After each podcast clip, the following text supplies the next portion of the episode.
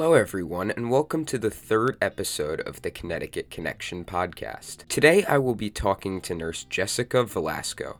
Nurse Velasco is an inspiring woman who is a part of the RVNA Health healthcare force. She has had quite the journey, especially during the pandemic, but that is not my story to tell. Hear her story, lessons, and advice now. So, hi, Nurse Velasco, how are you? Hi, I'm okay, Max. Thank you for having me. I'm, how are you? I'm great. I'm great. I'm really uh, happy to be talking with you and really excited to learn about your work and what you've done um, in your life related to healthcare. What is your role in healthcare? What do you do? So I work for RVNA Health, and I am um, I'm a registered nurse, um, and I supervise our certified nurses aides for both hospice and home health.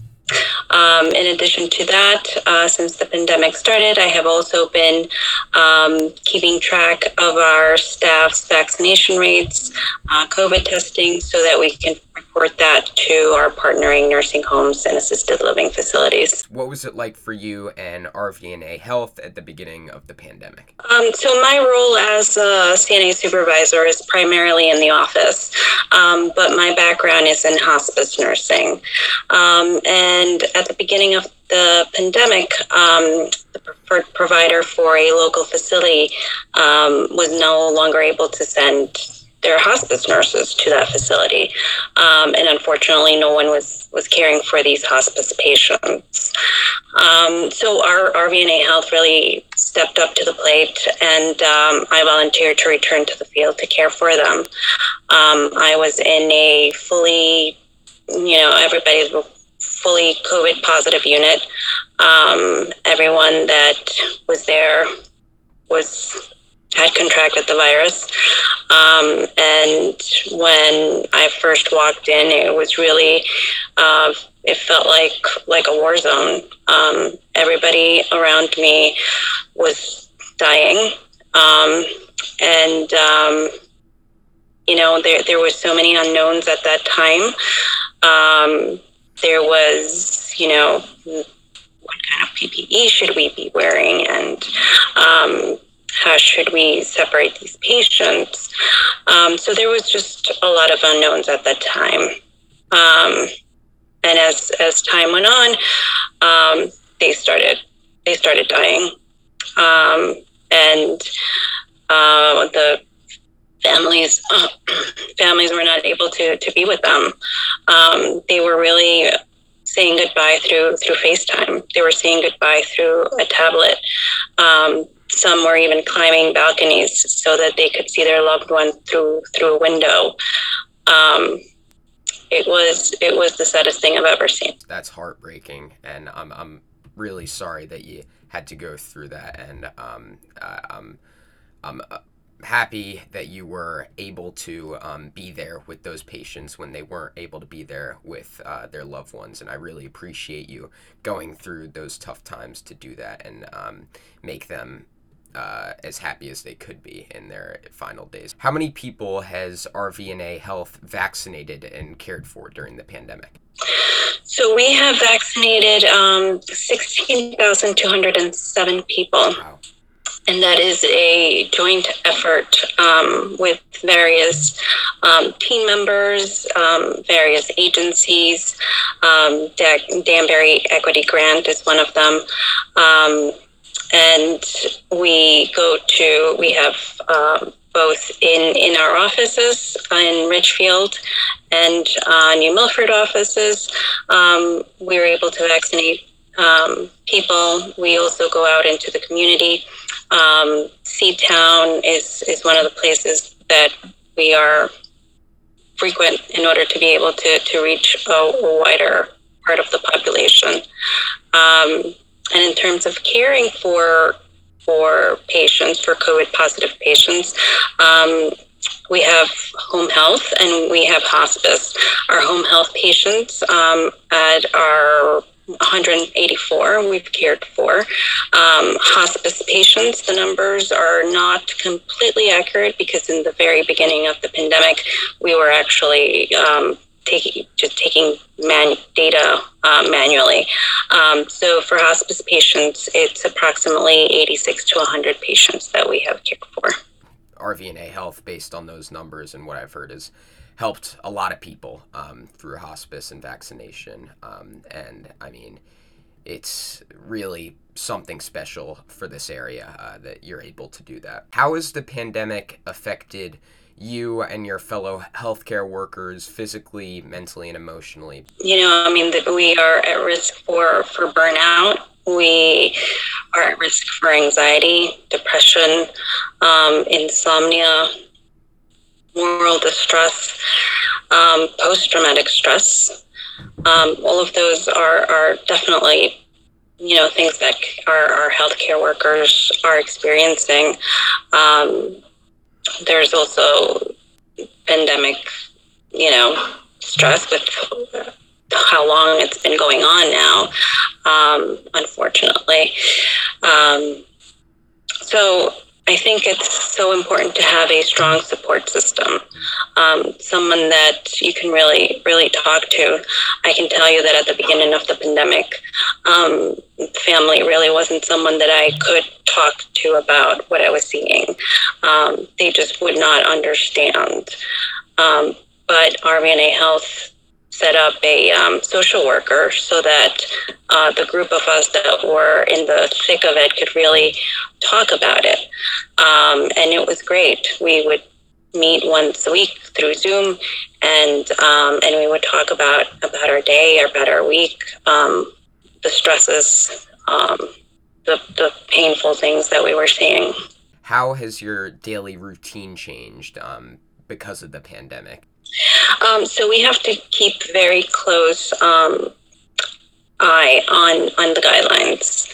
There are various guidelines that come through. You know, I mean, at, at the beginning it was daily, um, not so much anymore, but we do have to make sure that we are keeping with any new CDC guidelines, um, with any new Department of Health guidelines. Um, there are uh, mandates from government Governor Lamont. Um, so we have to keep track of that. Um, we have to be aware of what our positivity rate is in the county because once the positivity rate reaches a certain point, then we have to uh, follow a different set of rules. Um, and then in terms of vaccinations and testing, our BeWell department at RVNA Health, um, which manages community health and wellness, um, they are, you know, setting up vaccination clinics and um, testing. Um, PPE is also very important. Um, we used to each each different supervisor used to provide the PPE for their employees.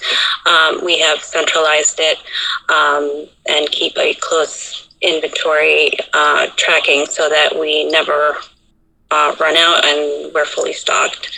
Um, there's also daily temperature tracking that we do for both um, field staff and office staff. In what ways have you seen the impact of the Delta variant? Because obviously that's been dominating headlines um, over the past few months. Um, and I'm just wondering, in what ways have you seen the impact of that? So, uh, personally, um, what I've seen is uh, people that were not vaccinated are becoming um, COVID positive. Um, and in homes where there was someone that wasn't vaccinated, um, and people that were vaccinated, um, those those people that were not vaccinated, their symptoms are so much um, stronger. Um, but we have, you know, in terms of, of the agency, we do have seen a, a um, small surge of COVID positive patients since since the Delta variant started to become more prominent here. How has the role of masks evolved, and how do you see it evolving with the Delta variant's presence? So, I have to tell you, Max, our uh, CEO, Teresa Santoro, and um, our CCO, Carrie Lenardi, uh, were really, really thinking ahead. Um, once they started hearing about COVID 19, they started procuring PPE. Um, even before the pandemic arrived to the United States. Um, and I know PPE had been a struggle for many agencies and hospitals, even. Um, fortunately, we were never asked to wear our PPE uh, or we use we use our masks. Um, it was always um, employee safety at the forefront. Um, and, and with that in mind, um, our PPE policy has never changed. We are required to wear a KN95 or an N95 and a face shield um, with all patients. And that is changed um, each time that we see a patient. Got it. So that, that protects the patient um, and the staff, of course. From a unique healthcare perspective, what is your message to listeners and what would you like people to know? Um, so I can see what I have seen what this variant, uh, virus does. Um, I have seen people say goodbye to their loved ones through a tablet. We can't go back to that. Um, I understand that the vaccine is, is new and there are fears you know, with anything that is new.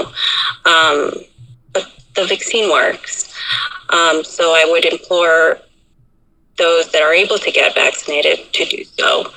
Um, and it's not just, you know, a Connecticut thing or a Fairfield County thing. It's it's a worldwide effort, um, and that would be what I would implore people who could get vaccinated to get vaccinated.